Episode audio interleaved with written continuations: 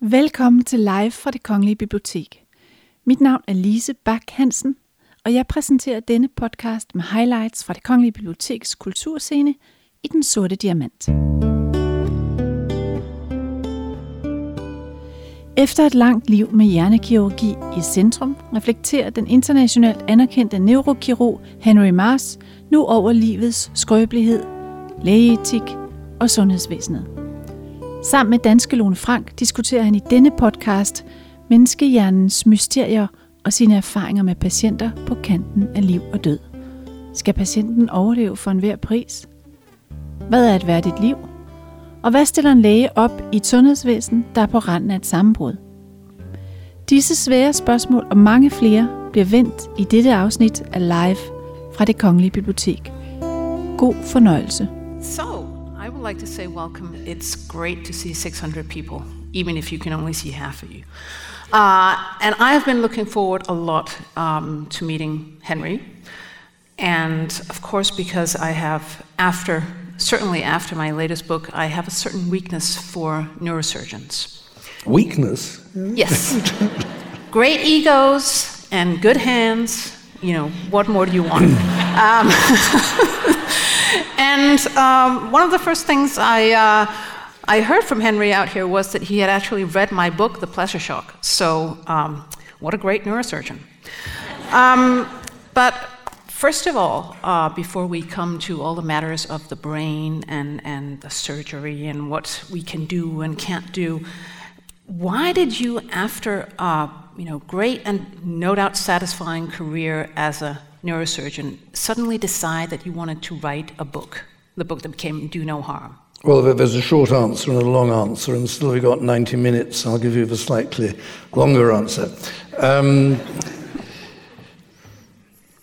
I, I, I, I, had the privilege and luxury of a double training. Uh, as I think the introduction said, I, did a degree in Oxford in politics and philosophy and economics, had what we call a sort of nervous breakdown, ran away, was allowed to come back and take my degree, and then studied medicine.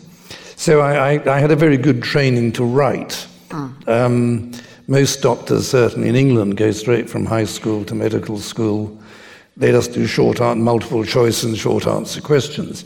So if you look like if you look at medical medical journals, they're usually written in the most terrible terrible English. So That's that was true. one reason. Second reason was that uh, from the age of 12, I've almost I've kept a diary for almost every day of my life. And I wrote purely for myself. Um, I never thought of publishing anything. My first marriage ended after 27 years, and then my second wife is a well known English writer and anthropologist um, called Kate Fox. And she would say, Now, what did you do at work today? And I'd pull out my laptop and read her what I'd written. And she'd say, Oh, that must be a book. You know, you've got to say she ordered me to go and see her literary agent. And he said, Well, yes, you can write, but no people like you have a problem with sort of structuring a book. It was just a series of anecdotes. So I spent about 10 years sort of playing around with it. And then, so one day, almost by magic, it seemed to come together, fall into place.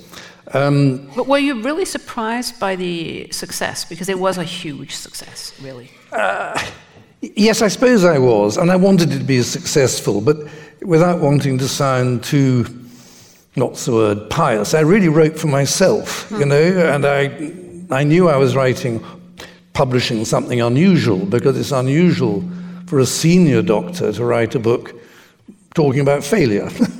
Most, I mean, medical memoirs in, in English are divided into two categories. They're books written by young doctors, which are slightly of the, the sort of kiss and tell variety, and it's, they're often satirical or shocking, but they're written by young doctors who don't actually ultimately have responsibility, um, the final responsibility for what happens to patients. And then there are books written by senior doctors, which are, in my experience, certainly the American literature. Mm-hmm. If you read Ben Carson's book, Gifted Hands. Uh, yes. that says it all, really. Uh, which says it all, really, you know. And they, they, they, it's all about a celebration of triumph. Uh, and, well, I mean, firstly, of course, failure is more interesting to discuss. That's like bad news sells newspapers. So, well, again, we learn more from mistakes. And secondly, I think throughout the developed world, doctors work in an increasingly critical, transparent environment, which on the whole is not a bad thing. Um, but I, I, felt in retrospect, I didn't think I, I, didn't think this when I was writing the book, but in retrospect, I suppose, in a sense, I was keen to demythologize the medical profession and myself mm. a bit. And there's also a certain element of English mischievousness, you know, a slightly almost Monty Python element in, in, in, trying to make fun of myself and make fun of the medical profession. Yeah. And you do that quite a bit in, uh, in this book as well. Yeah. Which is Admissions. Yeah. A title your wife came up with? Of course, yes. Yeah, yeah, yeah. All, all, the best. He comes up with what I call my title queen, you know. but, uh, but, but what was the reason for this next book? How is it different from the first one? Um, I wrote it as after I'd retired. Um, the first book I wrote published when I was still working full time. Um, I wanted to write about. I wanted to write more about my work abroad. I do a lot of work overseas. And we'll come back to that. Um, and I wanted to write about dying a bit more. And the book's a bit gloomy in some ways, but it's really it's, and it's more reflections on my own coming death, whereas my first book was more about the death of my patients, you know, mm. well, some of them. Well, it's, yeah, but, you, are um, progressing. So it's a sort of progression in a sense, yes. But it's, I'm thinking, um, do you have any literary inspirations for the way you I read, I, cu- I come from a very bookish family. My mm. father was a professor at Oxford University. I'm the youngest of four, so I've been shouting and drawing attention to myself from a very early age, and in many ways, the books are a sort of extension of that. as that's true. I mean, as was all. If, well, and all, all writers, you are advertising yourself. All art is advertisement, is trying to draw attention yeah. to yourself. It's kind of a double-sided process. Um, so I, I, can't, I can't name any sort of any particular literary heroes of mine, because I, I, I've reached an age now where I still read a lot, but I forget most of what I've read. Right. You know. I, I read somewhere that you other. like uh, W.G. Sebald. The, uh, oh, Sebald, I like. No, there's some yeah. people. I think Sebald is wonderful. Um, mm. I think he's a great writer. In terms of sort of fictional writers, I've always been a great admirer of the, the Russian Isaac Babel, who, who wrote Red Cavalry and the stories about Odessa because um, they're terribly short and really refined down. I like that sort of style. I don't like the French style of writing where you're creating all these right. fanciful structures in the air. So I yeah. like a very simple, plain style. Um, it strikes me when I read this book that it's. Uh, I'm wondering if there's a point to it, but, but what you do is you, you uh, set a scene and then you, you tell about a case, a patient, or something, and then you start reflecting on something, philosophizing a bit. Mm. And then you break that off, and then you go straight into the next. It's Monday morning, there's a skull that's open, I have to do this, I have to do that. Is there a point to the sort of abruptness? Yes, because that's exactly what a neurosurgeon's mm. life is like. You know, every day is a is a thriller. Yeah. And you start, I mean, deliberately the book, you, the beginning of each chapter, you don't know whether the patient will be alive or dead or brain damaged at the end of it. And that is, uh, that is what it's like to be a surgeon. Hmm. Um, and it is very exciting. I mean, I, I, surgeons, most doctors don't want to be surgeons, and most surgeons don't want to be neurosurgeons. Um, not because it calls for fantastic manual dexterity. It doesn't. There's a huge public misconception about this whole rocket science and brain yeah. surgery. So I'm not being silly when I say brain surgery is not very difficult, technically. You, you, once you've been trained how to operate, it doesn't, you know, if an operation is really difficult manually, it's a bad operation. Right. Um, but the problem about brain surgery is it's so dangerous.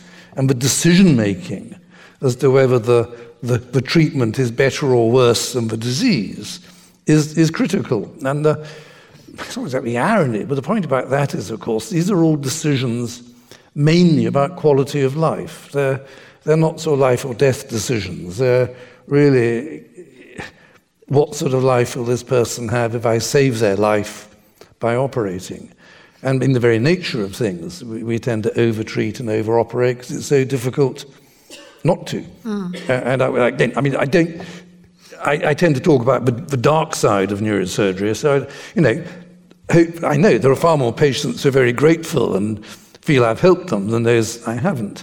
But the fact of the matter is, neurosurgery generates a lot of damaged patients yeah. the, at the cost of good results. Yeah. But, but, most of the surgery that you have done ha- has been about uh, removing tumors. Well, it was in, uh, in, in, latter years when yeah. I started as a neurosurgeon. Um, almost 40 years ago, it was general. We didn't, we didn't specialize, and I did. Mm. Yeah. I'm one of the last of a generation of neurosurgeons who do who could and did do everything. Mm. I, I, met uh, recently, in fact, with a neurosurgeon in Amsterdam who's doing deep brain stimulation, mm. what, what Lisa was, was uh, talking about, where all you do really is you uh, drill a little yep. hole in the skull mm. and you put in some fine microelectrodes that don't really do any damage as they go in. They well, they can. Tissue. They well, can. they can, but but mostly they don't. Yeah, most of it don't. And you, you put them in, and, and it's uh, as he told me, this is something I can teach you in a week. Yep. It, it's it's not difficult at all. But he said when he sometimes had to go and operate on a tumor, he hated that. Hmm. Because that was well, I mean, the, the very answer difficult. Is, um, functional. We would call it functional neurosurgery DBS, things like that, which we do for, for movement disorders like Parkinson's or yeah. for some psychiatric conditions, or that's more a bit more experimental. It attracts a certain sort of neurosurgeon. I would find it terribly boring. Why? Um, well, because you're just drilling holes. There's not much handwork. I mean, what I like about operating is actually so, using. So you are, using you are hands. actually a craftsman. Yes. Yeah. Yep. And I regard yeah. I regard surgery, the sort of surgery I did and still do, but not yeah. so much now, essentially as a, as a craft. But the operating is the easy bit. I mean, that's, a, I say, a fun bit. It's exciting, but it's exciting because you are deeply concerned the patient should do yeah. well. There's no contradiction to say that you become a surgeon because you're seeking thrills, because you are seeking thrills. Sure. But if you didn't care for the patient, you wouldn't be very, it wouldn't be so very, very thrilling. Um, but but the, the, the, all the problems, in my experience, all the problems arise in the decision making and in the communication with patients. And they're the difficult bits. And the, and the price you pay for some of the great triumphs and the patients worshipping you and saying, Thank you, Mr. Marsh, for saving my life. You're my God, you're wonderful. And that's how we all feel when yeah. we're patients. I felt that myself when I had retinal detachments and my eyesight was saved by a surgical colleague. Um, but the price you pay for that is when things go wrong. Yeah. And they do sometimes. And that's the difficult bit, how you, how you cope with that. And that's what I try to explore a bit yeah. in, in, in the books. What, what are the most difficult uh, decisions that you have to make? Do you sometimes stand there and, and think, maybe we should let this patient die on the table? Oh, yes. No, it's, it's it's, you get that particularly in, in modern, in contemporary neurosurgery, with, with patients with severe head injuries or patients who suffered strokes. Now, these are people where if you don't operate, they're definitely going to die. But we know if, if the operation is successful and they live, they certainly will be left with severe disability. And the problem then is how severe is the disability and the patient will be unconscious. So the patient can't tell you. So it's a family. And this is often at sort of two o'clock in the morning, it's an emergency situation. And I, I realized over the years, I mean, most of this emergency neurosurgery is very simple. You just cut a hole in the head and suck blood clot out or damaged brain. It's crude and simple. So it's usually done by the junior surgeons who are younger. And I realized over the years, partly in my own experience when I was younger, if you say to the family, if we, if we don't operate, that, your loved one, I hate that phrase in English, yeah. but you know, yeah. the person you love will almost certainly die. If we don't operate, if we operate, they'll probably live, but they may be left, they will be left disabled. In effect, you're saying to the family, you know, do you love this person enough to care for them when they're disabled? And so everybody will say yes, um, invariably, um, whether they love the person or not. But, you know, um, and I said these conversations are often in the middle of the night and you want to get on with things. And that's a quick That's the sort of conversation doctors like. That takes five minutes, you know, operate. Yeah.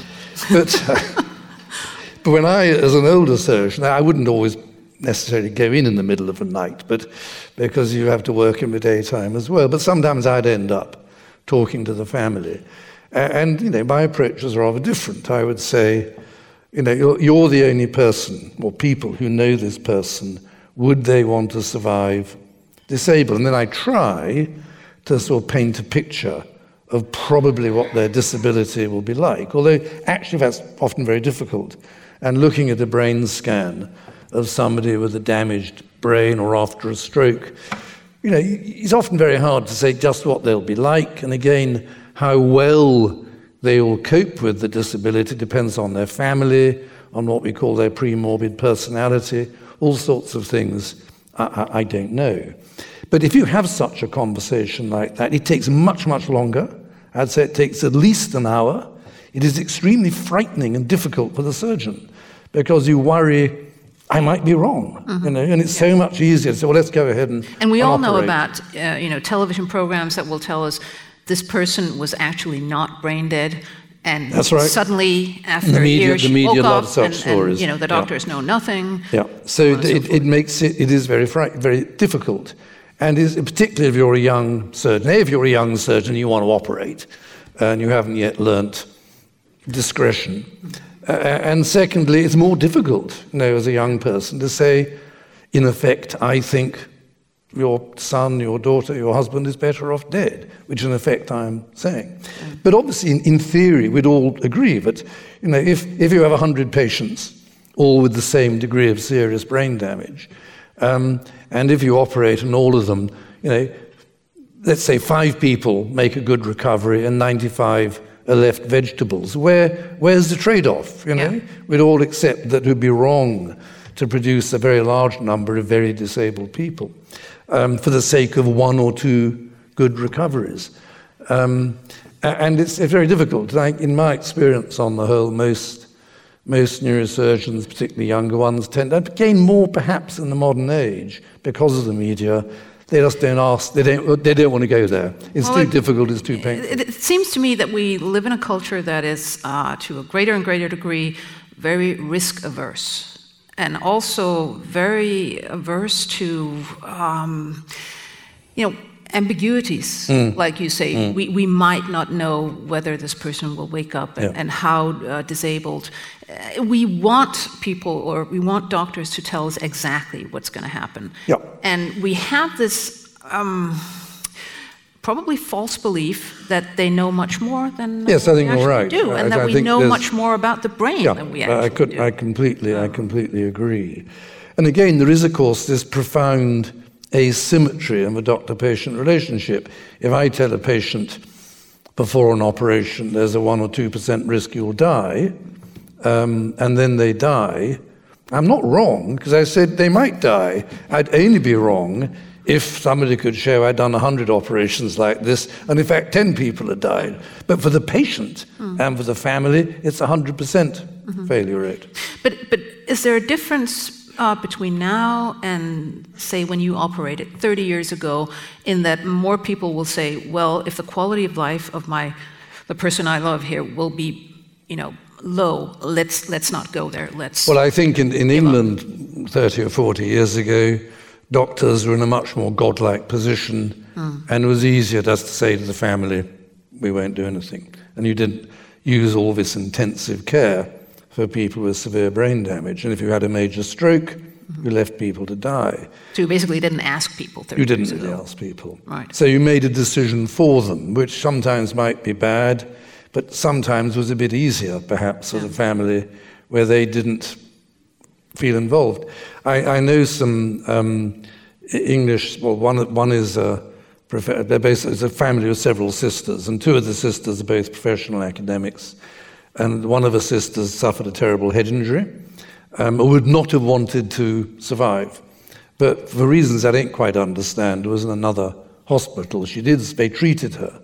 And she almost died on several occasions, and they gave her antibiotics. She's now been left in a minimally conscious state, which in some ways is even worse Yeah. than a persistent vegetative state. Uh, she's sort of vaguely awake, but totally disabled, yeah. totally damaged.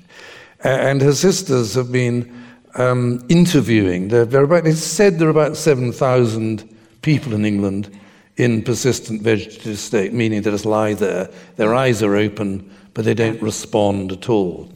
There's some slightly alarming functional MRI work done in recent years saying that some of these people are actually. Well, we don't know. There's, there's some kind of activity in the yeah. brain. The classic one is. And in fact, deep brain stimulation can, in some cases, well, bring yes. them. And is that a good thing?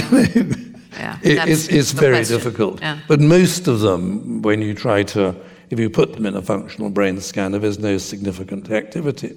But anyway, the, the, these two, two friends of mine have been, it's, it's on the internet now, it's a website, they've been interviewing the families of patients in persistent vegetative state sort of two or three years down the line. And, and it's such a common comment.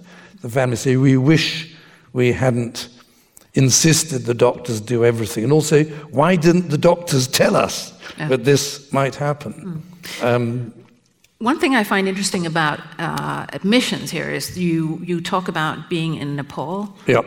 Operating there, and, and being in the position where, in many cases, you, you can't do anything. It's yep. too far advanced, it's a tumor that you can't mm-hmm. take out, or the yep. person will definitely you know, be left in a, in a very bad state. But it, and I would have thought that in a you know in a culture like that where you know you uh, these are poor people that they would be more amenable to don't do anything but here it's like you have it's, to do it's, something it's the opposite yeah. it's the opposite and i find that very interesting because nepal is a is buddhist and hindu it's an immensely superstitious country they have religious festivals just about every second day um, and but they really, they really find it very, very hard to accept. Um, well, death, at least from brain damage, I think it's partly they really have no concept mm. of the brain. Right. They think to. I remember there was one woman, an old woman, who'd suffered a, a major stroke, and my colleague, what he said it was because of the family, I'm not quite sure, had done what's called a decompressive craniectomy, the way you can save somebody's life after a major stroke is to take part of the skull off for a few weeks. To take the pressure so off. So take the pressure off, and yeah. then the brain doesn't suffocate within the skull. But this woman, the whole of the right hemisphere had gone on the brain scan. She was, as my American trainees would say, completely trashed. Um, but uh, one of the family, a daughter, um, spoke very good English, in fact, worked in England as a nurse and had come back. And, and so my colleague said, well, you go and talk to her. You try to persuade her. We ought to let her mother die. So I spent a long time talking to her, as I would do to patients in England, where almost invariably they would accept, probably, but it's best to yeah. withdraw treatment. And she said, yes, well, I understand everything you're saying, but we want everything, everything to be done. Now, whether that was because the rest of the family was putting pressure on her, yeah. or whether it was because that's what she thought herself, there was no no way of knowing. But I found the Nepalis were, were they found it very hard to accept death in that sense. And again, there's, I mean, there's, which is interesting since they believe in reincarnation. Yes, I know, I know. Well, we can talk about that also in the context of assisted dying. But to show you how different, I mean, patients uh, all over, I've worked all over the world, and patients are all the same. We're all human beings. and If we're ill and fear for our life, it's always, it's always the same.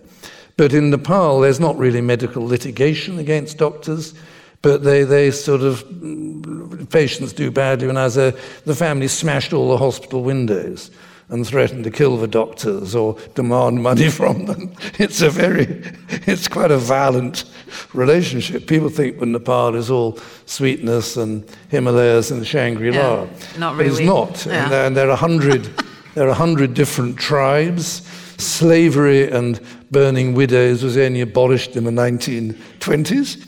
They had a, a vicious, really strict caste They had a system. vicious civil war oh, where yeah. about 18,000 people died, which only ended 15, 12 years ago. Mm. So it's, it's, a bit different from the view the tourists see. Mm. Having said that, I love the country and I love the people, and I, I'm very happy to work there. Uh, and you, you, still work there? Yeah, I still work there. Once yeah, in a while. Yeah. What originally made you uh, go abroad and not just stay in your nice you know, English hospital? Well, I mean, because I'm a sort of driven person and I like, you know, like many neurosurgeons, but, well, I mean, most neurosurgeons don't do what I do in terms of working abroad.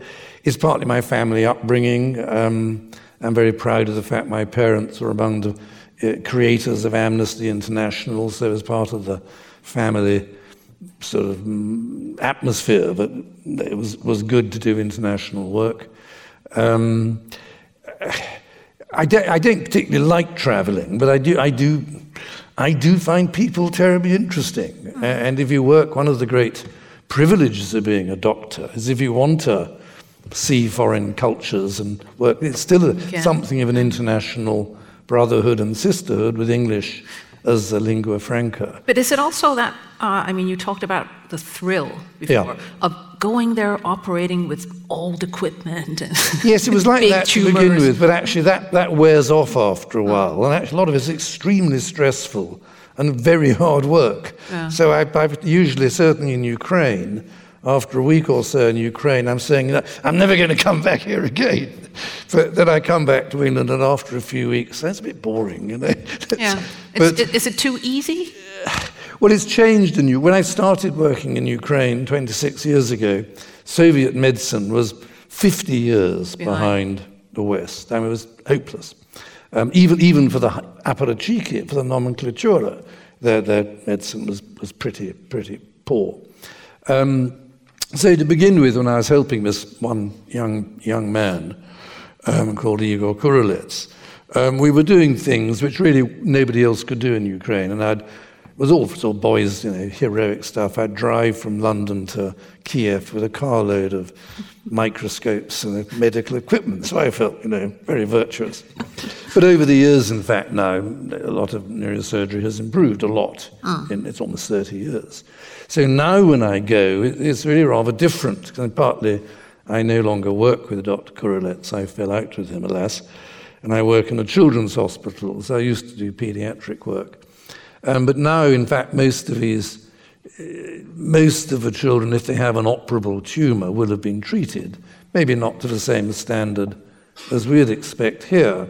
So I end up as a sort of final opinion, mm. seeing all these desperate parents with children basically dying from inoperable brain tumors. And sometimes I'll see a whole queue of them.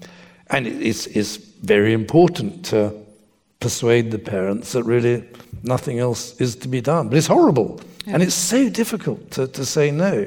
It's also slightly shocking that a lot of these families have been on the internet and they've got offers, um, in fact, mainly from Germany and Israel, of sort of for 50,000, 80,000 euros, we will mm. do something. And it's, it's, verging on dishonest, actually. And it's really quite shocking how, at the edges, some medical practice really is, is evil. Mm. But talking about evil and medical practice, mm. um, you are very critical in both books um, of the current system. Well, in, it's. Britain. And, yeah. and th- you could say the same thing here. We have uh, more and more senior doctors who are writing opinion pieces or books yeah. about how to fix mm. the, the healthcare system yep. because it's yep. basically breaking down. Yeah. The, the, the, the, the England and Denmark both have tax funded mm. healthcare systems. So um, the problem is that famous quotation from Benjamin Franklin the only certainties in life are death and taxation. And I would add, you can't have less of one without more of the other. Uh, and the politicians obviously are reluctant to to put taxation up because then they'll lose the next election. But healthcare is probably the biggest political issue for almost everybody. Um, and more and more se- money seems to be going into administration.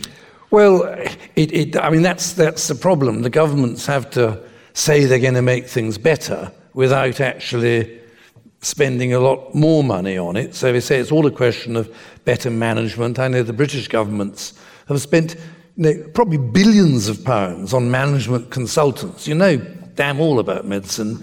But it's always magic, the philosopher's stone that turns everything to gold. Mm. So you have all these idiots and McKinsey's and Price Waterhouse coming to sort of, they write long reports and they're, they're rubbish largely. Mm.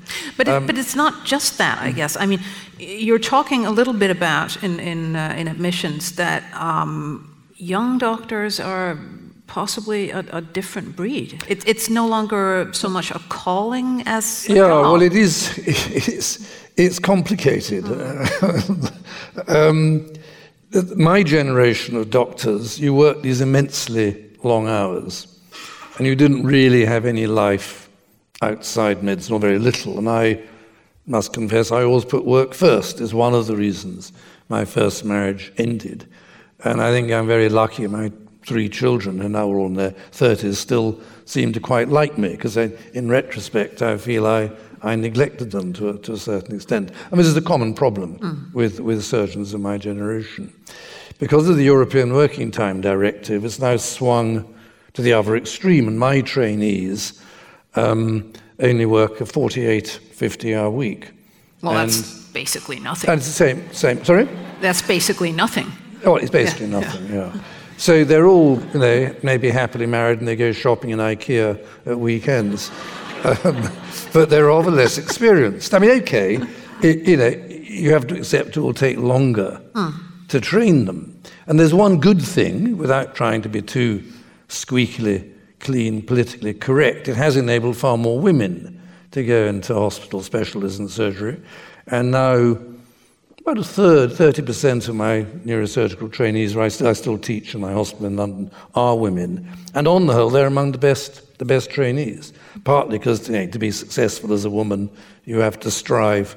Is it also a different mentality? And I think the mentality, they're much better at communicating on the whole. I mean, there are lots of bad women doctors, there are lots of good men, in do- men doctors, but I think in many ways, I, and I'm, I'm straying into in the biological racism and sexism, but I think in many ways women make better doctors than men do.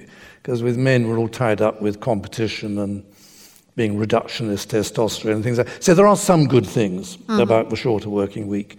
But the worst aspect is it really is not so much the fact it takes much longer to train, but that the sense of they all work these shifts, they, the nurses don't get to know them, they, they, they rarely see their seniors. They, they're alienated. Then you've lost that sense of being special. Um, now, okay, I, I, you can say I was always a bit megalomaniac and narcissistic. I liked the fact I worked all the time. It made me feel important, and I probably took it to extremes. But the fact of the matter is, if you work these very, very long hours, you feel you sort of you do earn a certain amount of respect, and also you just work better. Mm. You know everybody, and treating patients efficiently is all about being in touch of everything. Now, because the junior doctors work eight or 12 hour shifts, you have endless handovers, which are always a, a source of pot- potential trouble. But other things have changed as well. When I was a, a junior, I was on call, in fact, either every, as well as working a normal sort of 60 hour week, I was on call either every other night or every night for several years, although I didn't always live in the hospital. Um, but I usually got enough sleep because the system was less intense.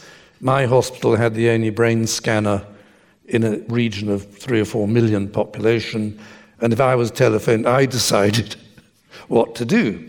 Now it will be the same in Denmark. All the local hospitals have brain scanners. Actually, this is the country in the world that has the most brain scanners yeah. per capita. Yeah. And the problem with that is. we just they, don't use them very If much. you go into hospital with any complaint, mm. they'll do a brain scan. And then people ring up the neurosurgeons for an opinion to pass the buck in a very bureaucratic way. So, in fact, my trainees literally get no sleep at all. It's not that they're operating all night, right. they're on the phone all night, having to look at brain scans and tell the local doctor, yes, this 85 year old person has a minor hemorrhage, you don't need to do anything about it. Mm. So this sort of buck passing is a real problem now. So I don't quite know what, what the answer is. In America, um, it's still an 80 hour training week. Yeah. Um, America's a bit different in that there's a certain, almost sort of neurosurgeons really think they're at the top of the pyramid, and they really are slightly slightly crazy. And, and, they, they and it's almost as though they have to work these very long hours to justify that inflated yeah. ego. I, I, have met a few of them. Well, I was going to ask uh, you, yes. I mean, you've possibly, possibly your splendid book on this extraordinary um, American surgeon, Robert Heath. You must have met an awful lot of neurosurgeons. I'd yes, love to know and, and what if you I can noticed, give us a sound bite as well, well, the interesting thing I think was that I met some neurosurgeons who were still working back in the, uh, or who were working back in the 50s and 60s, yep. and who were still working. And one of them I'm still in contact with, yep. uh, Donald Richardson. He, uh, he works in, in, um, in New Orleans, mm. and he's sought out, you know, from all over the U.S. Uh, he's a specialist in implanting certain uh, apparatuses for stimulating nerves here and there, and, mm. and, and, you know, the brain as well. And he, he's 94. He's still operating. And I mean, in this country, that would be, yeah, I mean, you, listen, yeah. it, it would be unthinkable. But, but well, he's, that, he's still an expert at what he does. Yeah, he just has to yeah. sit down. He can't but that stand is, up. That is, deep, that is functional work, isn't it? It is mostly functional so it is work, a, yeah. Probably he gets his, his trainees to drill the holes. He, no, no, no, no, no. He does it himself because he has a private clinic. He's just himself and, and uh, some nurses. But, but as you say, the American system is, is really interesting in a lot of ways. I, I, I suspect, actually, I ought to read it to you because I an American public health doctor in San Diego emailed me recently um, saying she liked my book, how much she liked my book, etc. Um, but um, where, where that's a good um, start. but she, she was talking about this question of hours, and she was yeah. this is at the University of California in San Diego, and um, this was when when they introduced um, an 80-hour 80-hour week for the residents, for the trainees. And um, she writes me saying she's the director of the program and she was on this committee, which is about junior doctor hours. A number of years ago, our then head of neurosurgery came to the committee and asked for an exemption to the 80 hour a week rule. When the committee asked why an exemption should be given to neurosurgery and not to the others, he said, quotes, because neurosurgeons are superior humans Wait for it. Mentally, physically, and sexually. and as she says, you can't make this stuff up. You know? that is uh, quite interesting. So, um, so when I, for various reasons, I, I, a lot of American neurosurgeons worked in my department in London. They come for a year because it's a different system. And actually, in England, mm. we, we have the trainees operating independently at a much earlier stage than in America, where partly because of litigation and other reasons, they, they're supervised all the time. Um, so I've, I've trained, I have been involved in the training of almost 70 um, uh, American neurosurgeons. And they, would all say that, well, although in America we spend much more money and there's much more hype. The end result is not actually, is not really very different. But I was very anxious when my book was published in America because I thought, you know, like that neurosurgeon in San Diego, they'd say, oh, this is, you know, third world, useless British, can't operate, all these terrible results. It wouldn't happen here. So I was a bit, bit worried about what. In fact, I got a whole series of letters and emails, but there's a sting in the tail from American neurosurgeons some of them very eminent people, you know, for me were sort of gods really, saying it's a wonderful book. You know, and you're saying, in effect, you're saying things which are terribly true, but in America we can't really can't say, say it. Yeah. But it was almost all retired neurosurgeons. Yes. And, and in fact, one of them was a man called John Jane, who's now dead, who was the editor of the Journal of Neurosurgery. He wrote, Only a neurosurgeon over the age of 50 will understand your book. And it's as though, you know, you have to wear sort of blinkers almost. As I say, it's like, it's like walking on a tightrope. If you look, if you look down, you'll fall off. And the words of that great song by B.B. King. If you, you better not look down if you want to keep on flying, you know? and if that is the case, that applied to me when I was younger. Mm. You're doing these very difficult, dangerous operations. Actually, you know that probably other neurosurgeons are more experienced than you are. But if you don't take on the difficult cases, You how, you, how do you ever get any better? Yeah, yeah, right? yeah. And you know that. So you have to sort of be a bit dishonest almost with yourself to justify getting better. I think it's interesting. You uh, talk about when you remove tumors and, and, uh, and, and do your operations. Sometimes you might be, let's say, in the frontal lobes, for example, where you could, you know, possibly affect the patient's personality if you Yep. too much out. Um, or you know the tumor might grow into these areas and you can't remove it, and, and there are these uh, issues of, of changing the person. Interestingly, when, when we go to functional neurosurgery and, and deep brain stimulation, it's all about changing the personality in a way. That's what uh, I. Or for- for psychiatric Yes, for conditions, psychiatric issues. And that's what I experience when I, when I go and talk to these people. I was just in the States um, for seven weeks, going around with two other people doing a documentary on this uh, Heath story. And so we went and saw these neurosurgeons in, in Florida, and they were really uh, sort of excited about operating on the personality. You know, this, this whole thing of you can, you know, create a new person in a way. You can, uh, and some of them are even talking about, well, it, it might be that neurosurgery could go the way that plastic surgery has gone. It used to be only for the sick uh, and the people you wanted to repair. Now it's for the people you want to augment in different ways. And you could do the same with neurosurgery. You could stimulate here, there, and, and, and everywhere, and you know, shape a person's personality. What would you think about that? I think it's most unlikely. it's unlikely. Um, well, first of all, you always have to make allowances for American hype, and which is uh, the bad side of American optimism. I greatly admire. Uh, in, in America, it's yes, we can. In England, it's well, probably can't. You know. So, as in many Brits, I I love that aspect of American culture, and it's amazing what they've achieved. But the downside is this ridiculous optimism and hype, and death is optional.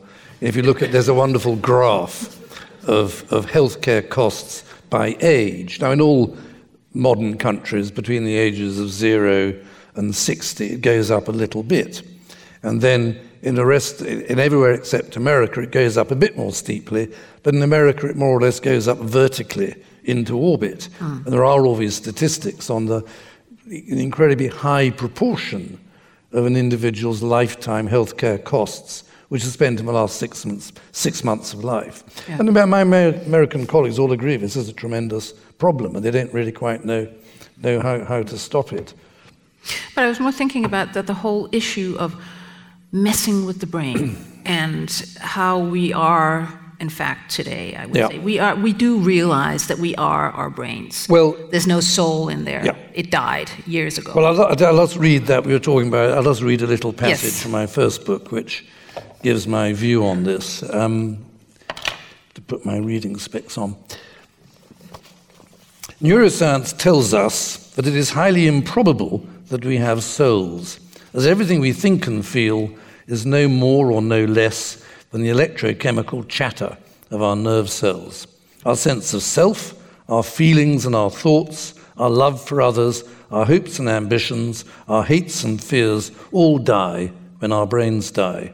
Many people deeply resent this view of things, which not only deprives us of life after death, but also seems to downgrade thought to mere electrochemistry and reduces us to mere automata, to machines. Such people are profoundly mistaken, since what it really does is upgrade matter into something infinitely mysterious that we do not understand. There are 100 billion nerve cells, actually, some people now say 80 billion, but that doesn't matter. There are 100 billion nerve cells in our brains. Does each one have a fragment of consciousness within it? How many nerve cells do we require to be conscious or to feel pain? Or does consciousness and thought reside in the electrochemical impulses that join these billions of cells together? Is a snail aware? Does it feel pain when you crush it underfoot? Nobody knows.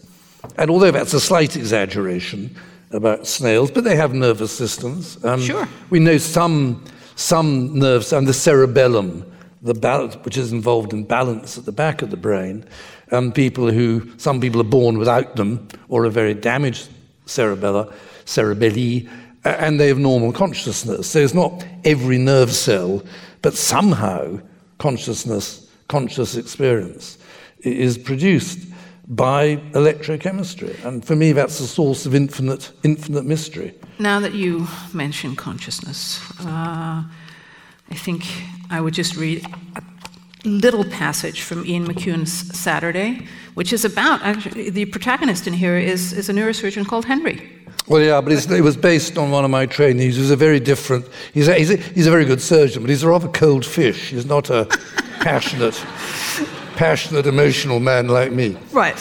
but, but, but this, this Henry, this cold fish, is, uh, is in the operating theater. He's operating on somebody and he sort of drifts off into thinking about consciousness. And he says, or thinks, could it ever be explained how matter becomes conscious? He can't begin to imagine a satisfactory account, but he knows it will come. The secret will be revealed over decades. As long as the scientists and the institutions remain in place, the explanations will refine themselves into an irrefutable truth about consciousness.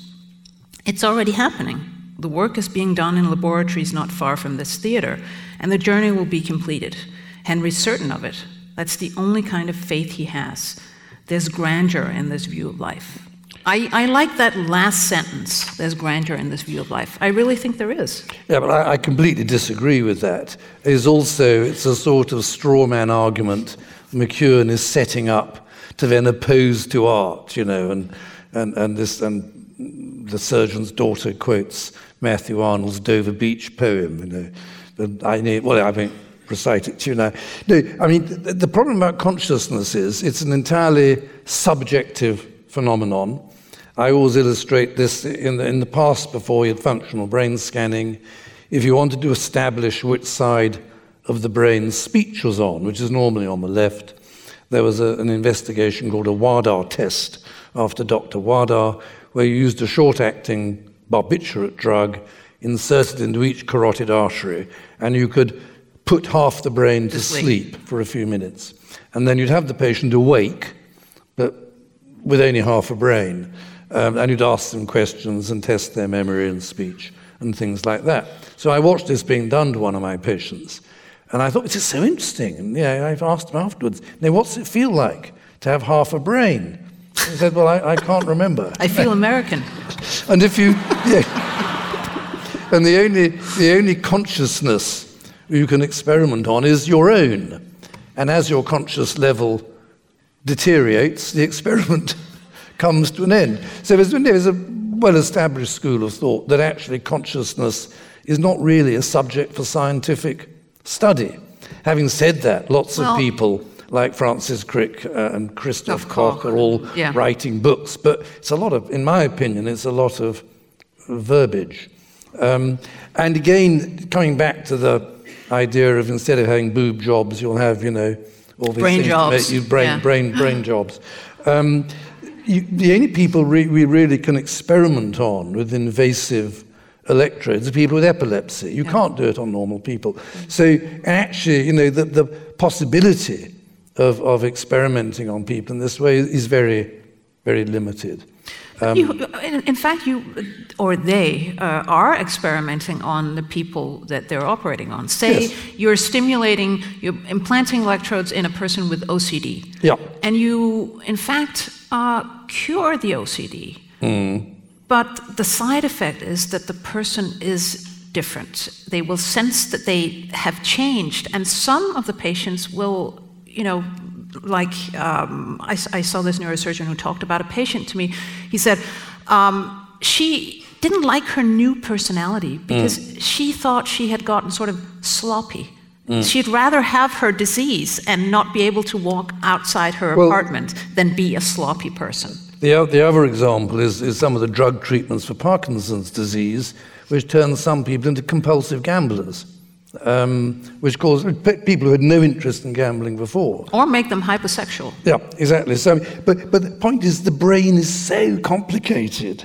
Just sticking a few, to my way of thinking, just sticking a few electrodes in it is really fumbling, fumbling in the dark. But, but that's, that's a fascinating thing that, that we laymen often think that they know an awful lot about Yeah, the brain. well, well, well- and the people who cut into it, they know an awful lot about the brain, but you don't. No, you don't, exactly. We're just scratching at, scratching at the surface. The, the, the statistic I like is, which I still really find very hard to, to appreciate, is that one cubic millimeter of cerebral cortex, the surface of the brain, it contains 100,000 nerve cells and a billion synapses.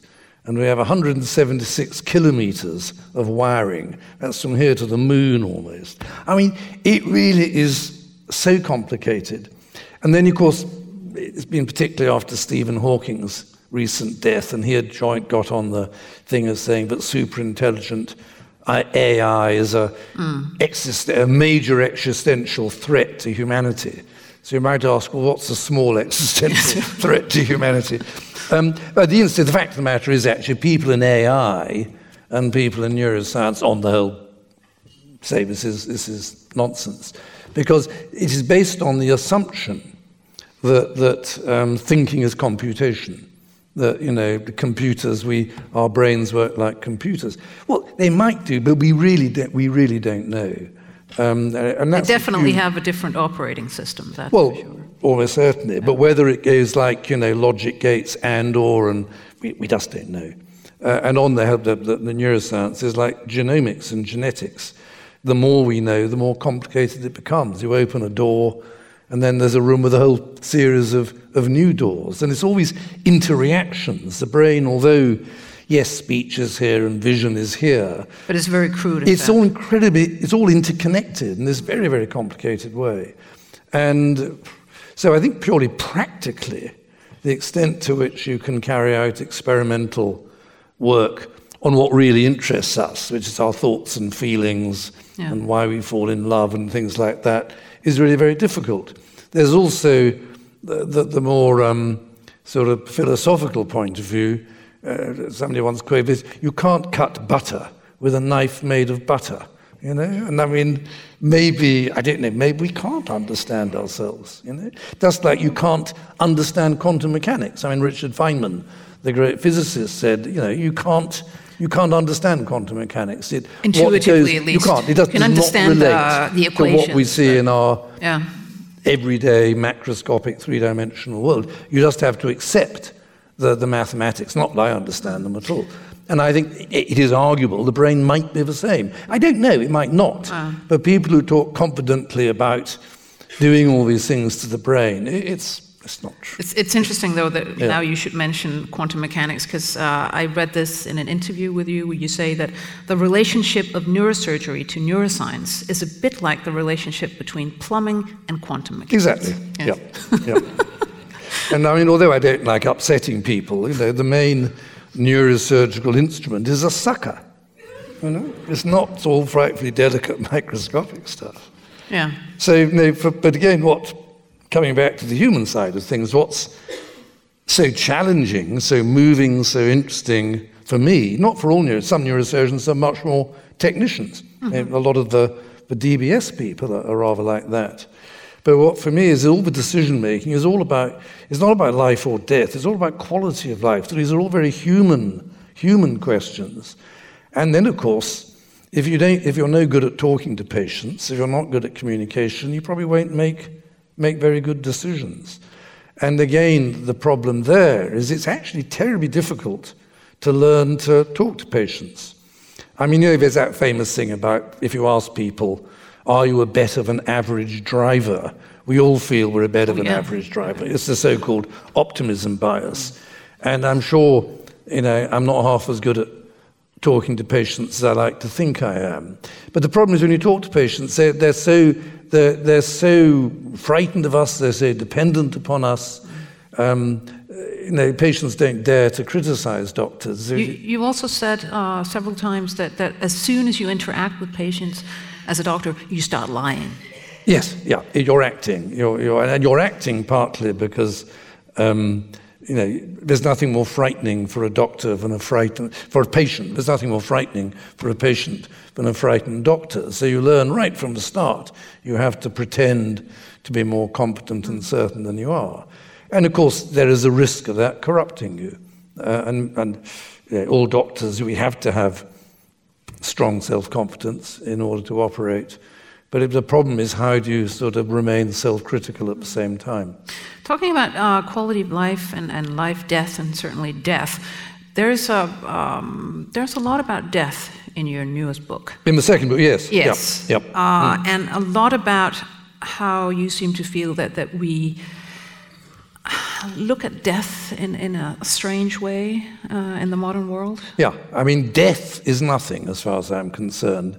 So, in a sense, it's completely irrational to be frightened of death. Yeah, unless you believe in an afterlife and if you believe in hell. But if opinion surveys in America show that every, nobody believes in hell, it's only heaven. You know, very American. Everything will be all right. You know, optimism. I love it. You know.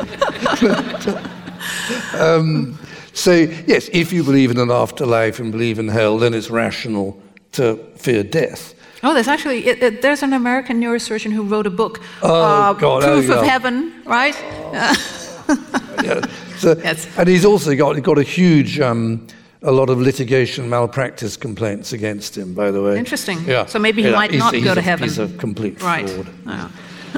So but it sold millions of copies because there are so many gullible, so, yeah. gullible people out there. Yeah. Um, no, I, I, think you know. Again, as, as, as, a as a doctor, you see a lot of dying. Um, as a neurosurgeon, dying isn't a problem because the patients are all in coma and unconscious, and you don't have moving last minute conversations with your patients. You have it with the family. Yeah. Um, but there are other specialists. I mean, there are many different ways of dying. Some is never easy, but some are easier than others. Easier than others, and in the modern world, it's not painful. I mean, the commonest fear, if you have opinion surveys about dying, the commonest expressed fear is of pain. But it's not. That's not the issue, because with, with opiate opiate drugs, that's easily controlled. So the, if you ask healthy people, like most of us here, um, certainly in England, opinion surveys, uh, what concerns people most is the loss of dignity and autonomy, um, which is involved. Most of us still die in hospitals in England. I mean, hospice care, hospices are very good, they're wonderful places, but certainly in England, they're mainly only for younger people, usually dying from cancer. And most old people, and that's what most people who die are old, will die in hospital, which is a pretty unsatisfactory state of affairs. So I know in Denmark, as in England, this question of assisted dying is a big big public debate at the moment. Yeah. In England, public opinion polls have shown a strong majority of people in favour of it, which I think is I think here it's about here. 70%. But it's the politicians who are frightened of it. Mm. And, and that's really, it seems to me, because of these very vociferous minorities, is basically Catholics and disabled people um, but disabled people seem to, I think, they don't understand the issues involved. They think somehow assisted dying is about doctors saying, you're rubbish, time to die, you know. like, like, like, you know, the Nazis did. Right. Um, you, can't, I, you can't discuss assisted dying in Germany at all right. because of the, the historic memory. Um, and of course, for the, for the Catholics, it's against God's law. But of course, they can't say that publicly, so they have to come up with lots of other arguments against it. And the arguments deployed in, in England are that it will be abused, that either greedy children or grandchildren will say, Granny, no, we want the family silver. Please take, please ask the doctor for the suicide pill. You know, expressed like that, that strikes me as a rather unlikely mm. unlikely scenario. At least that's not what's happening in places well, like well, Belgium and Holland. We actually have yeah. evidence yeah. from Holland, Belgium, Switzerland, uh, American states, now Canada, but that doesn't always happen. So, you know, you could say it's a very sort of pessimistic and condescending view of human nature that there are all these greedy um, children and grandchildren out there. I've just written an article about this for the Times newspaper, which will be published, I think, next week. But I said, maybe is it in the opinion of the British Medical Association and palliative care doctors and members of parliament that maybe the English are especially mean and cruel, you know? and the Dutch and the Belgians and the Swiss are all much nicer than we are. Could be. So the second argument for abuse is that doctors will, callous doctors will, mm. will kill patients, which again strikes me as, as so unlikely. And we trust doctors with our lives already. Why, if you have assisted dying, will it suddenly turn them all into killers? And the whole point is that, which I think so often the opponents of assisted dying just don't want to see, is this is voluntary. This is people who've got mental capacity. They're not psychotic. They're not demented. is not about killing old people off, because old people, if they're demented, cannot make a decision. And it probably only applies to a small number of people. Most of us, probably, when faced by dying, hang on till the end mm. because hope is so difficult to abandon. You mention in your uh, book uh, that you have a suicide kit yeah. set mm-hmm. aside. Well, I say I like to joke that my most precious possession, whether I'd use it or not, is it would work. Uh, it's, it's, a good suicide kit. But um, although, as I say in the book, it's drugs, and they didn't, they didn't come with the best by or use by date. So I'm a little bit worried. but I think the chemicals involved are fairly, fairly stable. But I admit, you know, I don't know mm. when my time comes if I have time to realize I'm dying. I don't know what I'd decide. I hope, for instance, we now quite often can diagnose Alzheimer's fairly early on. Uh, for, for, for, various reasons, I had a brain scan uh, a couple of months ago, partly for research, partly because I want to write about my own brain and what a wreck it looks. Um, but my hippocampi are in good nick. Ah. Hippocampi are the medial temporal lobes involved in memory. And, and it's one of the early signs of Alzheimer's. You get hippocampal atrophy. And I know of several retired senior doctors who went to Dignitas because they were diagnosed with early stages of Alzheimer's. And although Alzheimer's can be very slow, and you might have a reasonably good quality of life if you have caring family around you, they felt they didn't want to do that. Um, and I think, you know, that we said prima facie is an a priori case for patient choice, for patient autonomy.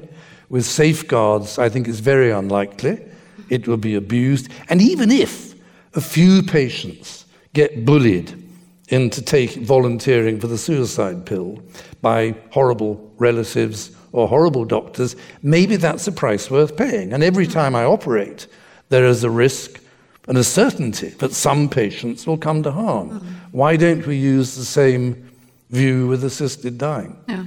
So to me, it seems the arguments are very, very powerful in favour of it. I think it will come, like, like gay marriage, you know, but these things take, take time. But it's interesting, I, I think we're, we're, sort of back to that uh, question of, of uh, the trade offs that we're willing to accept. Yep. And, and it seems that our culture is not willing to accept any errors, any waste, mm. any you know risks at all, um, which is just it, it, it's impossible to not have risks. It's, it's impossible to not have trade-offs. I, I agree very much. This also sort of ties in with my views about commercial private medicine. I mean, in England, we have a hybrid system where you work mainly for the state, but you do private work in your own time. And I did that. I'm not going to say I'm some frightfully virtuous saint. I did medicine for money. I hope I treated my private patients no differently, really, from the state patients, although the facilities were better. You had curtains and carpets in the rooms, you know. and the patients were in a room on their own and could actually, with a bit of luck, get some sleep, which you ah. certainly don't get in, in state hospitals in England. But both, both because governments are introducing all this management stuff into medicine. And in England now, you get, the hospital gets paid for every case treated. So they've tried to introduce a market. It's this business of the internal market. And you try to mimic, you know, commercial life. Because economists say the only way of efficiently distributing resources is with market mechanisms. And in fact, it's a, you know, it's a huge assumption that this applies to something like healthcare. It's clear to me. How does it affect doctors? Well, that's the problem. I think, you know, if you, if you tell doctors it's all about making money, I think there is a risk they will become more more mercenary. And in countries like Nepal and Ukraine, and also Sudan, where I used to work, where the government is impoverished and can't runs a very, very poor government health service, more and more doctors go into private practice. There's a huge expansion of that. And, and then medicine becomes something you buy, you're more like a consumer. And it's not like that. You know, the doctor patient relationship, which I don't know about in Denmark, but when I, you know, when I was a medical student, we talked about the, the sanctity of the doctor patient relationship. And then it became a sort of dirty phrase, mm. people, mm. you know, as sort of an excuse for medical self interest. But it is, it's a, the, the, doctor, the relationship you have as a doctor with your patients is totally different from going into a shop and buying something. It's very unequal, it's all about trust. Um, and I, I do worry that that is being weakened by having an increasingly sort of commercial view, and if you buy it, then it ought to, it ought to work. I know it's a problem in America, where patients will say, well, look, you know, I mean, we spent all this money, why, why am I still dying? Could you imagine yourself not working? No, very difficult. I mean, it is a problem. I'll have to, I mean, uh, I don't do very much operating now, but I was doing a big, difficult case, helping. Well, was it, well we, I was doing a big, difficult case with one of my colleagues who took my job, in fact, when I retired a, a couple of months ago.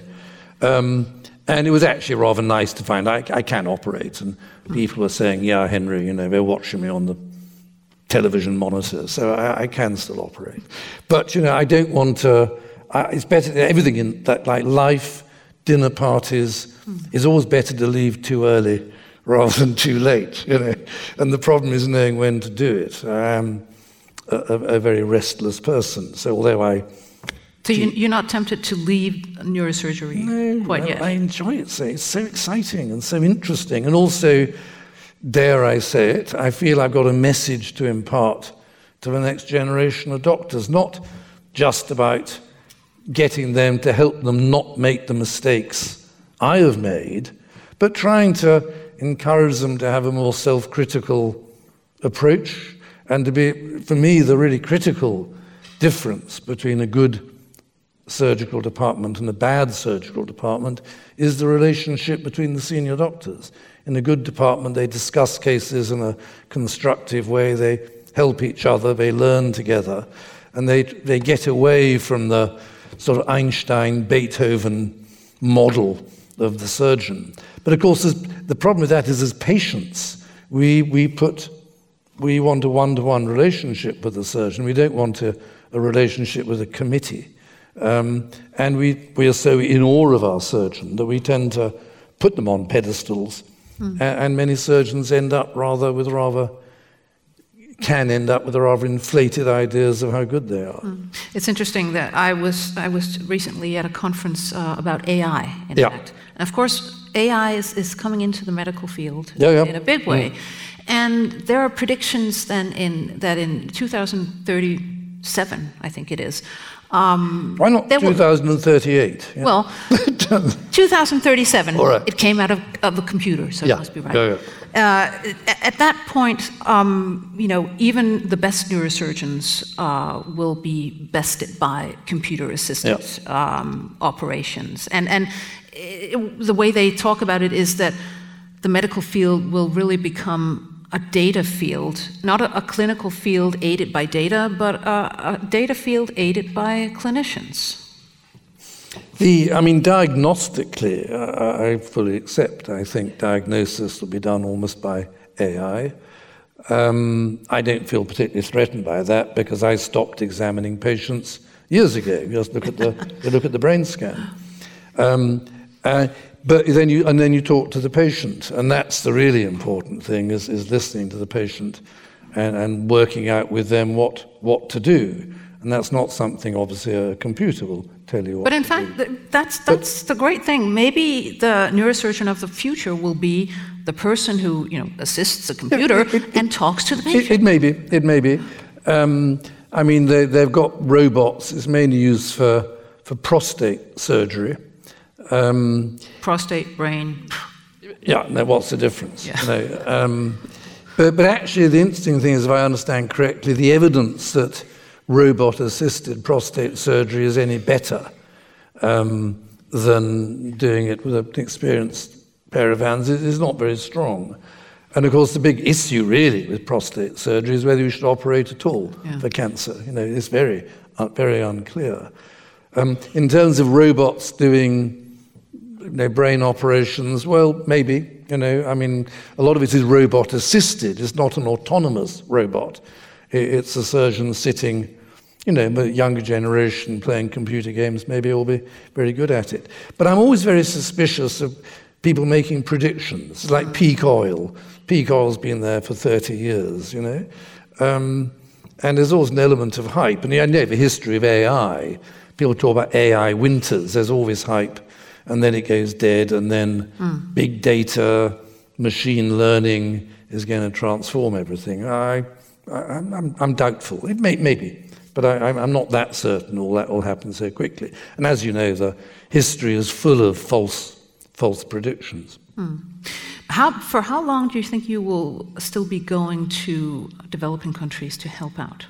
Um, as, as long as possible. I mean, it's now is mainly Ukraine and Nepal. I was very lucky. I was given a lot of charitable money by, by English patients. So that's how I fund the, the travel expenses. Um, once I'm there, the deal always has been my colleagues pay for everything. So it's, we're equal. You know, I hate aid and charity. I, and again, if you're going to do this, you have to go back again. I, I slightly reluctantly, and my family aren't very pleased about it, I've become a, a visiting professor in Karachi in Pakistan. So I'm now kind of committed to going back there on a regular basis. Um, it's, it's, reasonably safe, but it's, it's, a horrible city, and I can't really leave the hotel, so it's a bit like being, being imprisoned. But I do think it's probably worth doing, you know. And uh, again, it's more all the sort of humanitarian, philosophical side of the medical work I like to try to mm. talk to the younger doctors about. And it's, it's good for, I mean, actually, you know, Pakistan has a terrible reputation for obvious reasons. But actually, most Pakistanis are terribly nice and they're very welcoming and very friendly. And my colleagues, you know, want contact with, with Western doctors. So I do it so out of a sense of duty uh, to a certain extent. But how much longer I'll go on doing it for, I, I don't know. Really, I keep on telling people, you've got to tell me when I'm no longer being useful. Um, but they're um, not going to do that. Well, I fear not. No. Yeah. but how about writing? I mean, is, more books are coming? Well, I, the, the, uh, yeah, I, I, cannot write. I mean, my career is, other than working abroad, my, I've said everything I can think of saying about you storytelling about, about the life of a neurosurgeon. Um, I'm, I, I've been asked to write a book for young children, a sort of, I wouldn't do the illustrations myself, uh, about the brain, which I think is a very interesting idea. I, in my second book, I think it's my second book, I talk about the way at the age of, I think, 13 or 14, which is, of course, when the first pubic hair appears and the testosterone gets up to your brain, I suddenly became self aware. It was actually a very shocking experience. I suddenly was aware of my own awareness, and it's rather like a snake swallowing itself. Mm. Um, and I really was actually very, very upset. And I suddenly thought, I am me, you know, very intense. And obviously, this is the sort of philosophical equivalent of a top story of, of a building, of, of the testosterone making you aware socially that the world is not just your family and your parents. Your brain is being prepared to go and find a, find a mate. Um, but then there's this sort of extraordinary spiritual, philosophical component to it as, as well. And I'm very curious to know my, my wife and her sister, um, they're both anthropologists. The plan is uh, they're going to try to get a focus group of young children, and we'll try to work it out together. And I won't be telling the children, I'll be saying, what, what would you like to ask? And maybe we could even write the book together. I don't know, but that's what I want to do next. I have, for my sins, signed a contract for a third book, because from my publisher's point of view, I'm a goose that lays golden eggs, you know.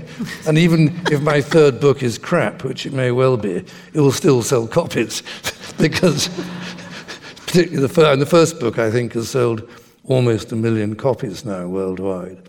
And, and, and it sold, it sold 100,000 copies in Russia alone, which is fascinating. My, my explanation for that is absolutely fascinating. is, is probably because it's such an autocratic society. For a senior person to say, I make mistakes and balls up, is so terribly un Russian to say. There's a Solzhenitsyn short story called We Never Make Mistakes. And that's still the mentality in Russia. So uh, I'll try to write a third book. It'll probably more a, uh, it'll be a series of essays, I think, probably, or it won't be. I'll try to tell stories. It depends a bit what happens in my life as well. But essays, what, what, what will they deal with? Well, that's More I don't know. Whatever, I'm, whatever I'm thinking about at the time, it'll be sort of vaguely. It will have to be neuroscience a bit. Mm. But to be honest, Lone, I haven't quite decided, which is why I said I don't want an advance, so I can always renege on the contract and say no, it's not, it's not happening. Yeah. So, But I love writing. I really, all my life I have, and I just find this business of rearranging. And in any language, partic- perhaps particularly in English, there are so many words, there's so many ways of saying things, and I, I find that endlessly fascinating. I find it interesting to, that you should say, uh, yes, English is a language with, I think, twice as many words as, as Danish. Well, it's got the these three with- roots. Yeah, it's got yeah, yeah. Celtic. Germanic, and But, Romantic but I find that it's only British writers that really use the language uh, to a, a greater extent. If you talk about American writers, the, the language is much more simple. You, you may be right. I'm not. I mean, I, I'm a great admirer. The best journalism in English is mainly in America. I mean, the New Yorker, New York Review of Books, things like that. And there's some wonderful American writers. I suppose that's well, people like me, had rather more old-fashioned education and Shakespeare and all that. You know. You said before that you don't read so many novels anymore. No, Will- I will did you, when I was younger. Will you I- I- become a, a reader of novels now that you? Well, I was telling you, I was at this literary festival in Tallinn, uh, and there were some English writers there, um, or Scots, I'd say British, and they were all basically fiction writers. And I really found out nothing in common with them. I mean, they write, they imagine things, they invent things. It's the inside of their heads. I'm interested in the outside world. I still have this tremendous say, except there's so much more to understand, you know, before my brain stops. And so I'm, I'm sort of buying books all the time and not reading them, you know, piles and piles. Can't stop it, you know. Um, so I just haven't got time to write fiction, read fiction, I mean. Uh, and I also feel, well, this is all imaginary. This isn't. I, I'm sure there's some wonderful fiction books out there, but I haven't. I, haven't I read lots in the past, but life's too short. But of course, you you you have time for fixing fixing up your cottage. Yeah, no, I, I'm always doing that. things That's something you write quite a bit about. Yeah, no, I rather like that. I mean, Yeah. it's, it's, it's slightly perverse in a way, but I found this derelict, derelict cottage just on the outskirts of Oxford. You can't drive to it. There's no road access. It's on a canal, and the nearest you can park a car is one kilometre away, and it gets regularly vandalised. I don't know, some local boys keep on smashing the windows, so I'm constantly repairing them. I put CCTV cameras up. But it's, I'm trying to give new, I don't know what I'll do with the house. It's a very beautiful position, it's very unusual. Um, uh, so I'm trying to sort of give it new life. And then I think, well, actually, you know, I, I suppose I'll sell it one day, but it, it was falling apart. And it's, it's, I- it's, I think any crafts, many craftsmen would tell you, in a funny sort of way, it's much more satisfying mending something and giving new life to something than actually making something new. Uh, and I, I, although I make furniture and things, I, I, I, much, I get much more sort of spiritual satisfaction from mending, giving new life to something that's broken. And I suppose you could say medicine is very, very similar. I suppose you can. And I think that's a very good place to end. In fact, Okay. medicine is mending something that's broken. Hopefully. Thank you so much for coming. Du har lyttet til en podcast fra Det Kongelige Bibliotek. Husk, at du kan abonnere på podcasten i din foretrukne podcast-app. Hvis du kunne lide, hvad du hørte, så del det gerne med andre, der også kunne være interesserede. Hvis du har kommentarer til podcasten, så find Den Sorte Diamant på Facebook, hvor du også kan holde dig orienteret om kommende arrangementer i Diamanten. Podcasten er produceret af Kulturafdelingen på det Kongelige Bibliotek, og musikken er af Søren Jacobsen.